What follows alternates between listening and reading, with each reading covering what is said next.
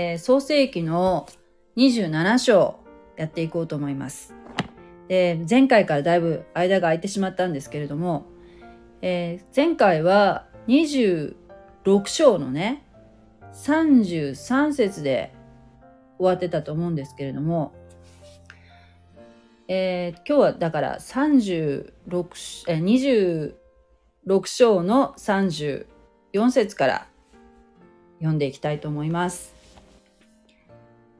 はい、私は口語訳聖書で読みますね。エサウは40歳の時、ヘテビト、ベーリの娘、ユデテとヘテビト、エロンの娘、バスマテと妻にめとった。彼女たちはイサクとリベカにとって心の痛みとなった。27章イサクは年老い目がかすんで見えなくなった時長子エサウを呼んでいった「来よう。彼は答えていった「ここにおります」イサクは言った「私は年老いていつ死ぬかもしれない」それであなたの武器、弓矢を持って野に出かけ、私のために鹿の肉を取ってきて、私の好きな美味しい食べ物を作り、持ってきて食べさせよ。私は死ぬ前にあなたを祝福しよう。イサクがその子エサウに語るのをリベカは聞いていた。やがてエサウが鹿の肉を捕らえようと野に出かけたとき、リベカはその子ヤコブに言った。私は聞いていましたが、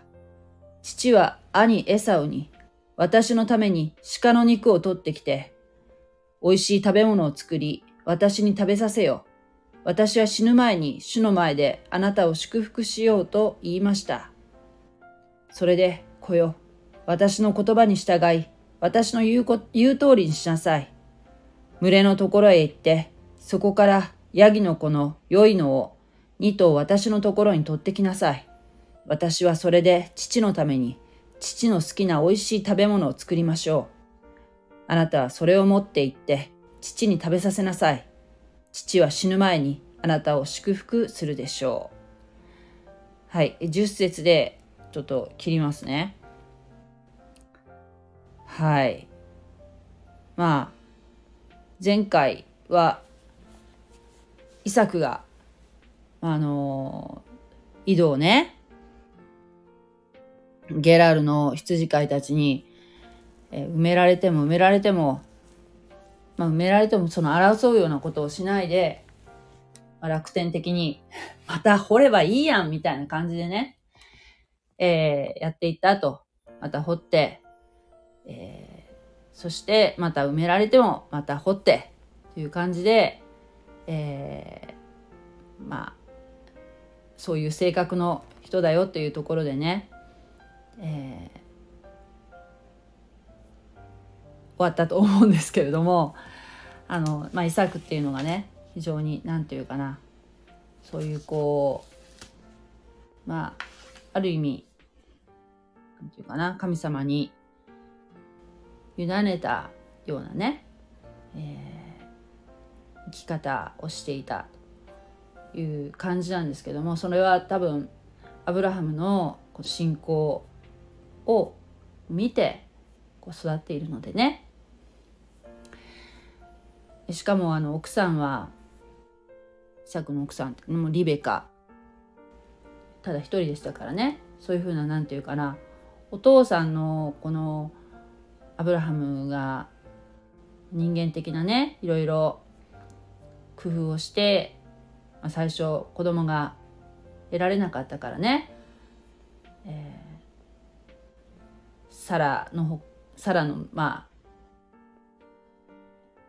女奴隷ハガルをね。あのまあそれはサラの申し出からだったんですけれどもそうしたことをしてまあなんていうかな、争いの種っていうかね。そういうちょっと禍根を残したようなのを見てたからかもしれませんけど彼はイサクは奥さんは一人だけでしたね。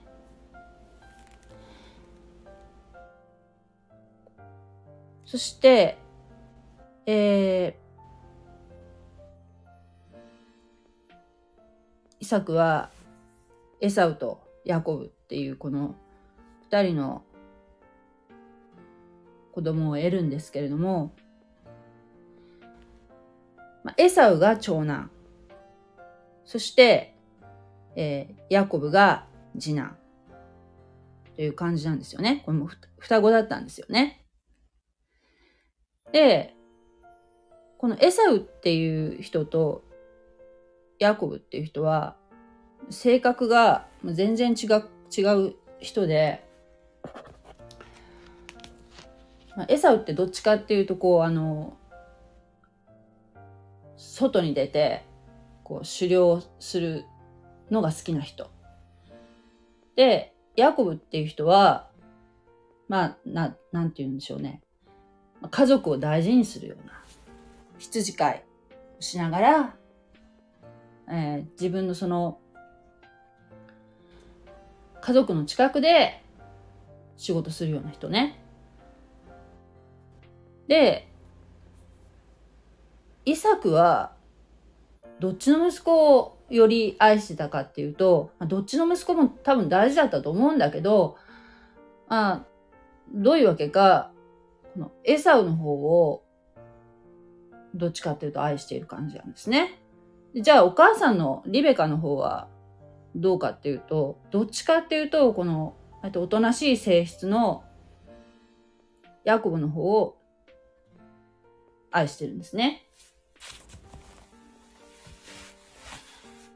なんでこんな風にこう、子供にこう、偏愛し、偏愛っていうか偏った愛情を向けるのかっていうのはよくわからないんですけど、まあ、まあ、それも人間的なところなのかもしれませんね。そういう状況であったと。しかも、以前やりましたけども、えー、創世紀の25章のところで、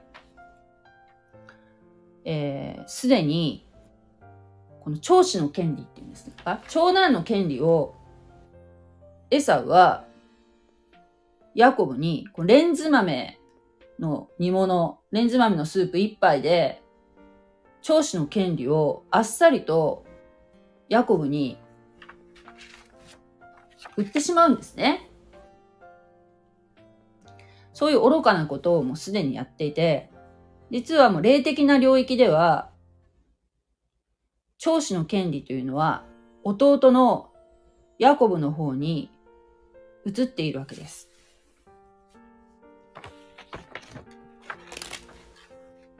霊的な領域というか、まあ、法的にもね、この当時の法的にも、えー、もう、権利を確実にも売り渡しているからね。彼は。だからもう、エサウには、長男の権利というのはもう、すでにないわけですね。さらに、その前に、このリベカが妊娠している時に、えー、あまりにもこの体内で赤ちゃんが、双子の赤ちゃんが押し合っていたので、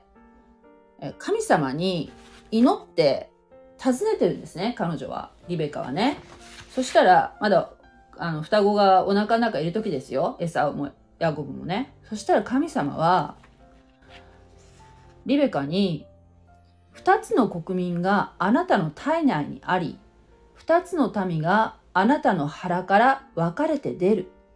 一つの民は他の民よりも強く、兄は弟に仕えるであろうっていうことを、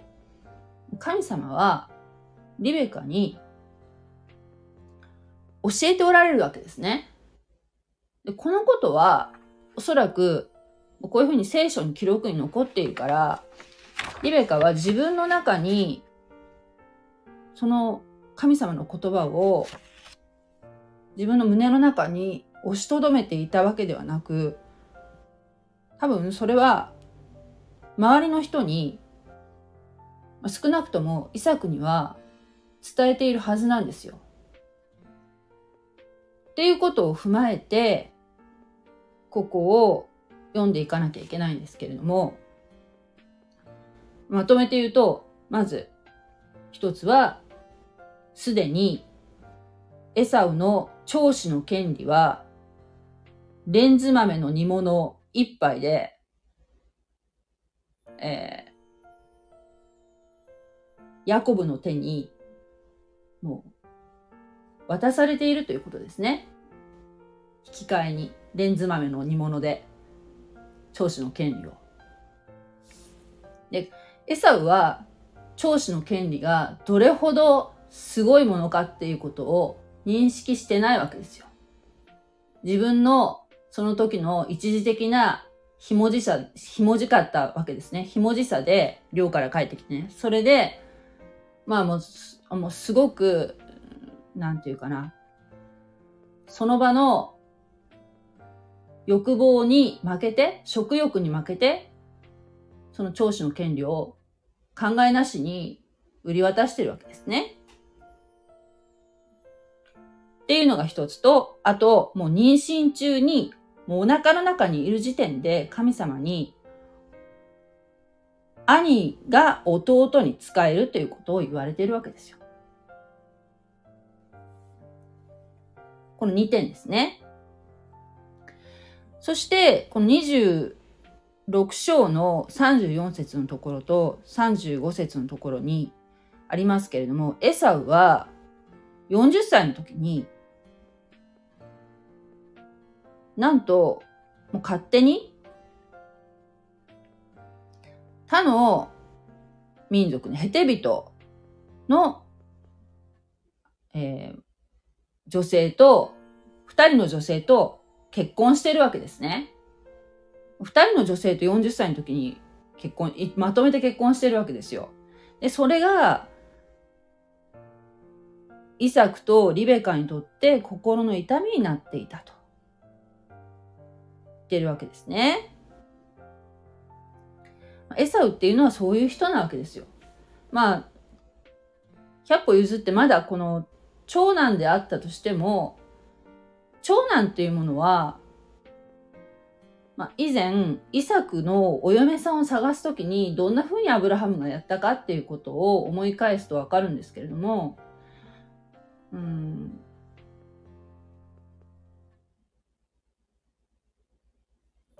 アブラハムは、自分の、その、エリエゼルという、こう、有能な、最も信頼のおけるしもべを使って、しもべを立ててそして、えー、自分の親族のところに使わせてそこから親族の中からお嫁さんを、えー、連れて帰ってきてもらったわけですね。それがリベカなんですけどもこの自分たちその神様に召されたこの自分たちのその神様の約束、アブラハム契約っていうものを、えー、非常にこう、なんていうか、誰と結婚してもいいっていうわけじゃないっていうことを、とても認識してたわけですね、アブラハムは。だからこそ、イサクのお嫁さんっていうのは、霊的に、えー、誠の神を信仰する人の中から選ばなければいけないっていうそういうきちっとした信念があったから自分の親族からお嫁さんを探してきたわけですね。なのにこのエサウっていうのはもう多民族ともうさっさと結婚してるわけですよ。だからこそまあ非常に心の痛みになったっていうこの両親にとってねイサクとリベカにとってねということなんですね。でイサクは年を取ってしまいました。でも目がもう霞んで見えなくなってたんですね。その時に、もう自分はもう長くないなっていうこう予感がして、そして長子のエサウを呼んで、自分は年取って死ぬかもしれないから、えー、鹿の肉を取ってきて、で、自分、あ、私の好きな料理を作って食べさせてくださいと。そしたら、私は死ぬ前にあなたを祝福しようということを言うわけですよ。ね？でも、死ぬ、死ぬって言ってるけど、死ぬ前にって言ってるけど、鹿の肉ってもう本当に、まあ、そういう、もう肉肉しいものを食べる元気がまだあるって食欲があるわけですよね。食欲があるから、まあ当分まだ死なないだろうとは思われるんですけれども、普通はね。だけど、まあこういうふうに言うわけですね。自分のお気に入りのエサフに。でも、イサクはすでに、その、レンズ豆の煮物で長子の権利が受け渡されているっていうことは、知ってると思うんだよね。だってそんなすごく大事なことでしょ？聞いてないのかな？き、うん、イサクに言いましたっていうのは聖書には書いてないんだけど、でも聖書にはこう一応記録として残ってるので、うん、この、このね、大事な出来事が、この、ヤコブとエサウの間だけの秘密だったとは思わないんですけど、知ってか知らずか、もうすでに長子の権利はもう売り渡されているのに、イサクはエサウを祝福するって言ってるわけですよ。しかも、エサウっていう人物がめちゃめちゃこう、な勝手に多民族と結婚するっていうようなね、もう考えなしのようなことをしているっていうことをな全く考慮に入れてないわけですよね。そしてまた、この食べ物と引き換えに、この長子の権利を、長子の祝福ね、祝福をお前に、えー、祝福、お前を祝福するから、鹿を取ってきてくれよ、と。言ってるっていう、こう、なんていうかな。ある意味、この、エサウがお腹が空いてレンズ豆の煮物と、こう、自分の長子の権利を引き換えたような、あれと全くなんか似たようなことをお父さんもしてるとも言えるわけですね。そして何よりも、この創世紀25章のところであったように、リベカがもうお腹の中にいた時に、あ、リベカが妊娠してた時にね、エサウとヤコブをね、お腹の中に身ごもっていた時に、神様に、えー、祈った時に神様に示された言葉が、その時にすでに神様が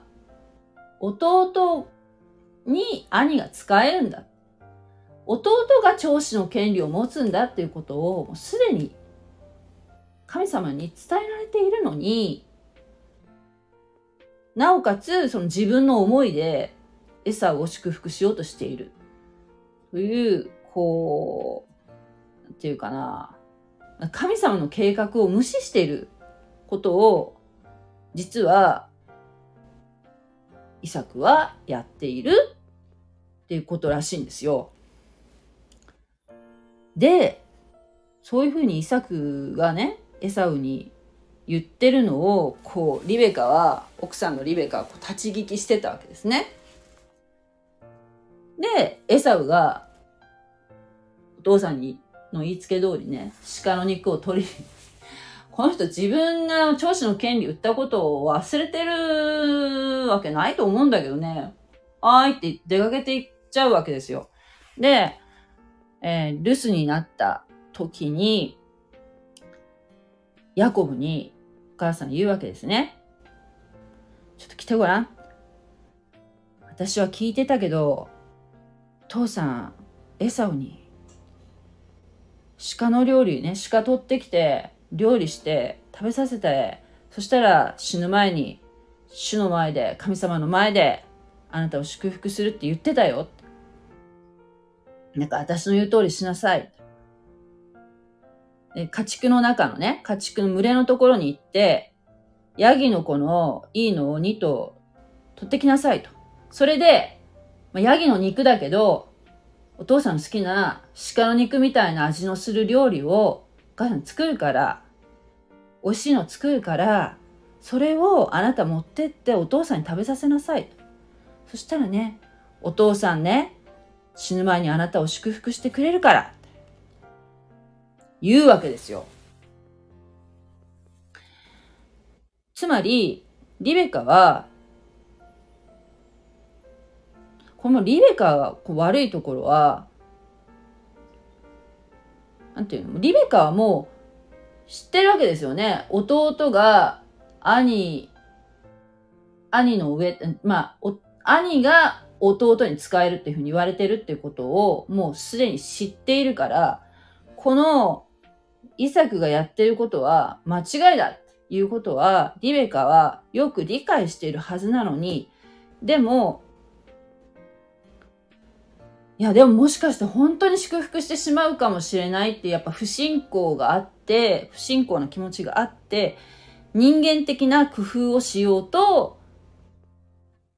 計画したわけですね。イサクを騙す。騙さなくてもよかったんだよね。放っておいてもよかったかもしれない。神様が介入してくださって、ね。で、あの、神様がちゃんと計画通りなさるっていうのを黙って待っていたらよかったかもしれないけど、待てなかったんですね。これは以前、アブラハムがなかなか子供が生まれないので、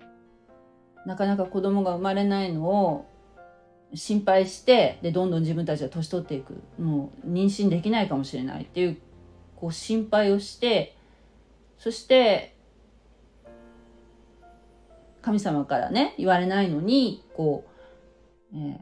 目かけを取って、そして、えー、イシュマエルという子供を先に産みましたよね。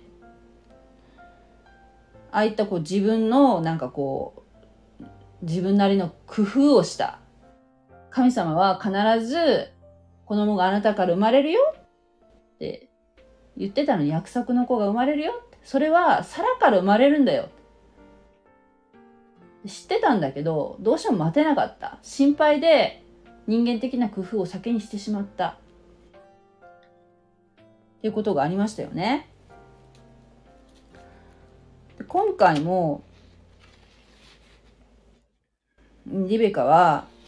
神様の約束をこうなるよって言ったことを待っててればよかったんだけど人間的な工夫をしてしまいました。っていうところでうんまあね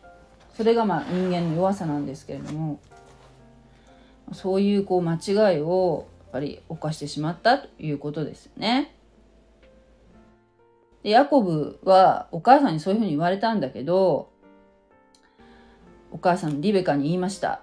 兄エサウは毛深い人ですが、私は滑らかです。おそらく父は私に触ってみるでしょう。そうすれば私は父を欺くものと思われ、祝福を受けず、かえって呪いを受けるでしょうってま心配したわけですね。めちゃめちゃそのお兄さんは毛深い人だったわけですね。それと全く逆で、まあ、双子なんだけど、全然違うわけですよね。タイプが。自分の肌はツルツルしてる。だからそれでもう、お父さんいくら目が見えない人だって言っても、触ったらすぐバレちゃうよ。って心配したわけですね。そしたら、このリベカがすごいんだけど、母は彼に言った。子よ、あなたが受ける呪いは私が受けます。ね？ただ私の言葉に従い行って取ってきなさいっていうわけですよ。で実際この後ずっと後なんだけどリベカはこの言った通り自分に呪いかけちゃったんだよね。呪い受けますと。自分でこの言った言葉を刈り取ることになるわけですね。言葉っていうのは本当に本当に気をつけなきゃいけないと思うね。でもそのぐらいなんていうかなまあ彼女はそのぐらいの覚悟があったんでしょうけどでも本当に言葉って恐ろしいなと思うところですね。でそこで彼は行ってヤギの子を取って母のところに持ってきたので母は父の好きな美味しい食べ物を作りましたと。でヤギでね子ヤギ2頭でそのまるでこう鹿の肉みたいな味の料理を作ったということなんですね。鹿の肉って食べたことあります？あの、この間、この間っていうかね、先月か。先月、えー、うちの、まあ、近くにある、その、スーパーっていうかね、大きいショッピングモールで、えー、大分物産展っていうのをやってたんですよ。それで、鹿の肉が売ってたのね。鹿の肉が。で、肉の塊がこう、あるわけですよ。ね、鹿の肉とね、イノシシの肉があったかな。で、ちょっとこう珍しいから、こう見てたら、えー、売り場のね、おじさんがやってきて、で、これ、どうですか？なんか、東京の方ではジビエ料理って言ってもうめちゃめちゃ人気が、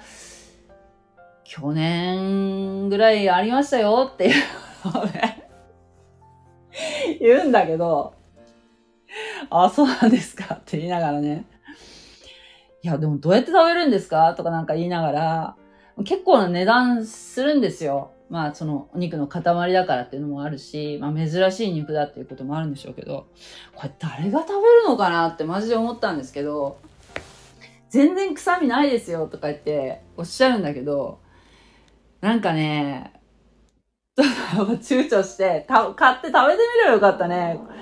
ここで鹿の肉とか出てるからね。食べればよかったな。でもずっと前に、あの、ずっと前はなん、もう本当に前なんだけど、私あの、鹿の肉を食べさせてもらったことはあります。あの、なんかね、冷凍したのを、本当真っ赤な肉だったんだけど、冷凍したやつをこうなんか薄く切って、な生で食べたのかな？なんかあのなんていうの？本当にマグロの刺身みたいになんかいやかなり薄く切って食べさせてもらったような気がするんだけどなんかあの狩猟とかねする人からもらったみたいに分けてもらったみたいなことをおっしゃってましたけどそれくらいかな私が食べたああとねそうだ友達と友達とあのあっちなんか山梨かなんか旅行行った時に、立ち寄ったお店が、なんかそういうこう野生の肉を食べさせるようなお店だったような気がする。その時もなんか食べたかな。なんか味はなんか美味しいと思った記憶はないんだけど、ただ珍しいから食べたっていうだけなんだけどね。何のレポートにもなってませんね。はい。まあ、とにかく、そのヤギの肉で鹿の味が出せるのかっていうのはちょっとよくわからないんですけれども、まあ、リベカはお料理が上手だったんでしょうねエサウエサウじゃないやあのイサクがね好む味はまあ奥さんだから一番よく知ってるでしょうから、まあ、それはね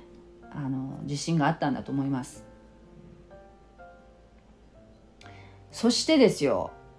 まあ、料理はそれでよしとそして、さらにリベカは家にあった長子エサウの晴れ着を取って弟ヤコブに着せ、また小ヤギの皮を手と首の滑らかなところに戸につけさせ、彼女が作った美味しい食べ物とパンとをその子ヤコブの手に渡したと。ですね。で、その晴れ着ってまあエサウの着物を着せといたら、まあ、エサウの匂いがするだろうっていうところですよね。だからそのお父さんが目が悪いっていうところで、えー、何とか欺く方方法はねその嗅覚っていうのはまだ確かでしょうからねその匂いを匂いで欺くというところでしょうかね。でさらにこの小ヤギの皮と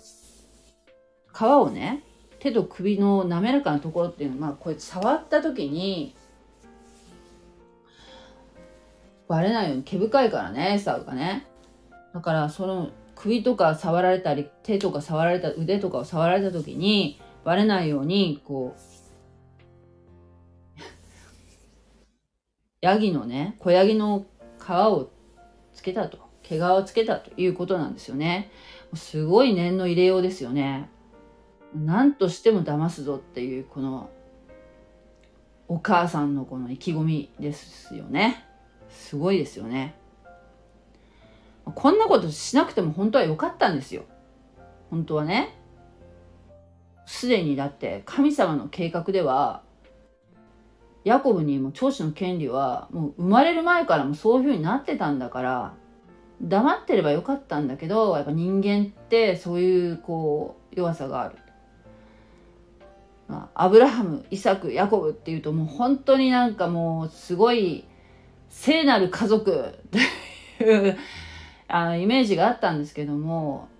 実際こうやって勉強してみるとあもう本当に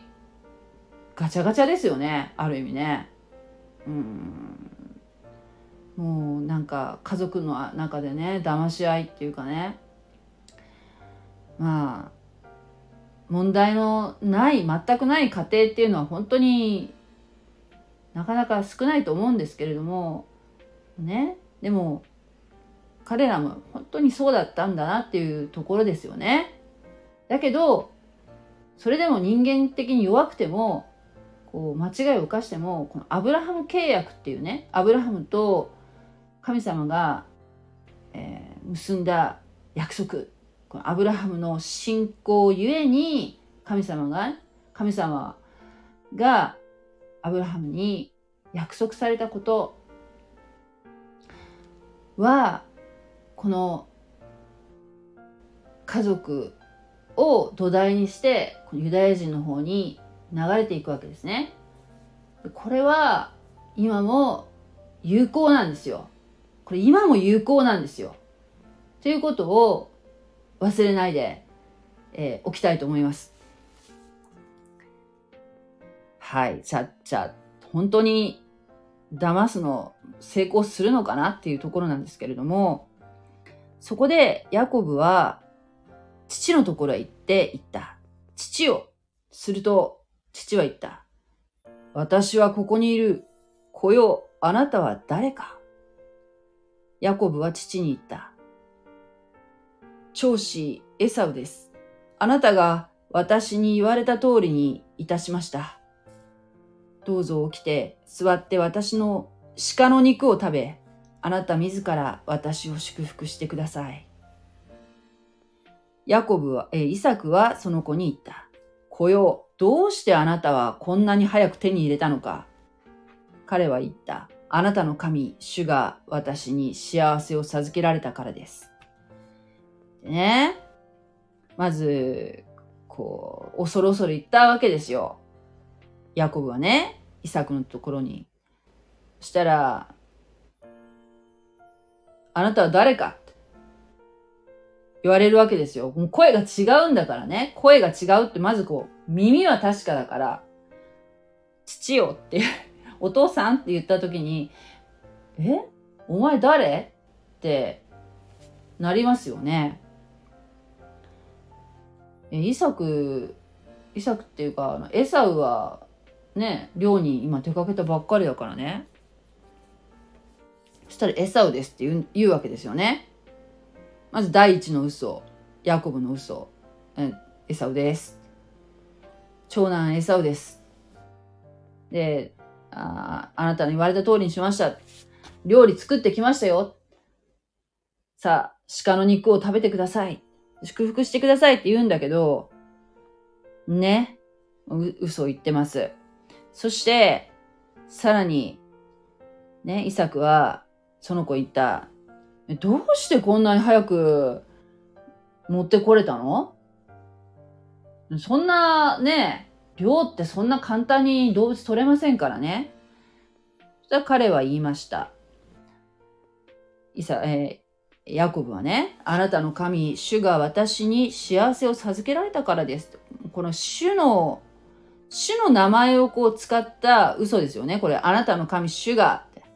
言っちゃったんですよね。これはちょっと、かなりやばい嘘ですよね。神様の名前を引き合いに出したわけですね。うん。ね？ヤコブこんなことしなくてよかったんだけどね。で、イサクはヤコブに言いました。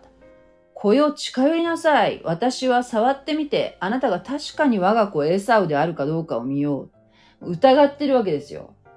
マジで、もう手に汗握る瞬間じゃないですか。ヤコブにとっては。近寄りなさい。で、ヤコブは近寄ったんですけど、イサクは触りましたが、声はヤコブの声だ。でも手はエサウだなって、この小ヤギのこの毛皮をこう触って、ヤコブの、ヤコブの声だけど手のこの手触りは、この毛深さはな、どう考えてもヤコブじゃないな。イサクだな。イサクじゃないな。なんかごちゃごちゃなってる。この毛深さは、エサウだな。思うわけですよ。ね？で、ヤコブの手が兄エサウの手のように毛深く、毛深かったため、イサクはヤコブを見分けることができなかったので、彼を祝福したって小ヤギの毛皮をこう腕に、腕とか首に巻きつけてるので、それでバレなかったって言ってるんですよ。ねえ。で、イサクは言いました。あなたは確かに我が子エサウですか？まやっぱり手触りはエサウなんだけど、声が違うっていうところでやっぱりまだ疑ってるんだよね。祝福したって、まあ、23章で、23節で書いてあるけど。で、彼は言いました。そうです。まあ、また嘘言っちゃった。もう嘘を一回言い出すと、もうずっと嘘を言わなきゃいけないよね。嘘の上塗りをしていかなきゃいけない。イサクは言った。私のところへ持ってきなさい。我が子の鹿の肉を食べて、私は自らあなたを祝福しよ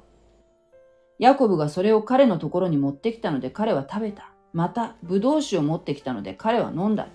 ね、死ぬかもしれないって言ってるのに、もう肉食べて葡萄酒飲んでるんですよね。イサクは。元気じゃない。ね。そして父イサクは彼に言いました。来よう、さあ、近寄って私に口づけしなさい。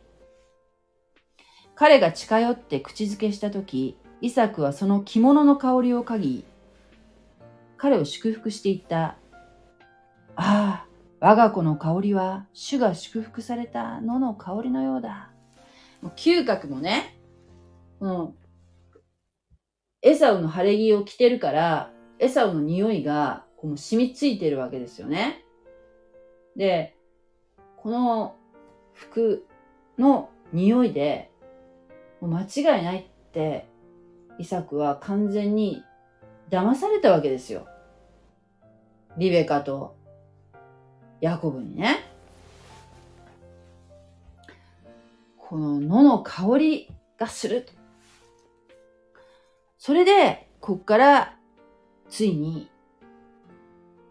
イサクは、祝福をするわけですね。長子の祝福を、まあ、イサクはエサウだと思ってるけど、ほんまあ、実際はヤコブにね、ヤコブに祝福しちゃうんですね。その祝福の内容が、どうか神が天の露と地の肥えたところと多くの穀物と新しい葡萄酒とあなたに賜るように。もろもろの民はあなたに仕え、もろもろの国はあなたに身をかがめる。あなたは兄弟たちの主となり、あなたの母の子らはあなたに身をかがめるであろう。あなたを呪う者は呪われ、あなたを祝福する者は祝福される。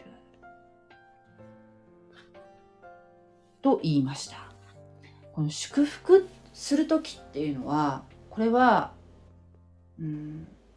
なんていうかな自分がイサクがこう自分の頭で組み立てた言葉を言ってるっていうよりもうなんていうの？予言に近い感じの状態に多分なってると思うんですね。あの、まあ、こういうふうに祝福するシーンっていうのは、まあ、他にも見られるとこがあるんですけれどもこうなんていうかなあもう神様に言わされてるっていうようなね感じだと思うんですよね。で内容はまあその農業農業的な祝福ですよね。天の梅雨と地の肥沃そして多くの穀物そして新しいブドウ酒をあなたに賜りますようにそして、もろもろの民はあなたに使い、もろもろの国はあなたに身をかがめる。もうあの、なんていうかな、その、そして兄弟、兄弟たちの上にあなたは立つんだっていうこともまで言っちゃうわけですね。そしてあなたを呪う者は呪われ、あなたを祝福する者は祝福される。物質的な祝福もあり、そしてこの、なんていうか、霊的な祝福、もう両方に関して祝福をするわけですね。そして、この、長男っていうのが、のアブラハム契約を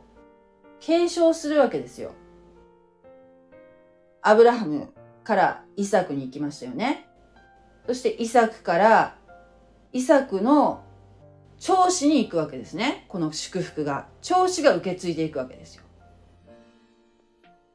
で、ヤコブにこのアブラハム契約が受け継がれたっていうことなんですね。この長子の祝福が来たってことは。アブラハム契約っていうのは内容は土地の約束っていうのがありましたね。土地の約束、そして子孫の約束っていうのもありましたね。そして祝福の約束っていうのがありましたよね。えー、っと、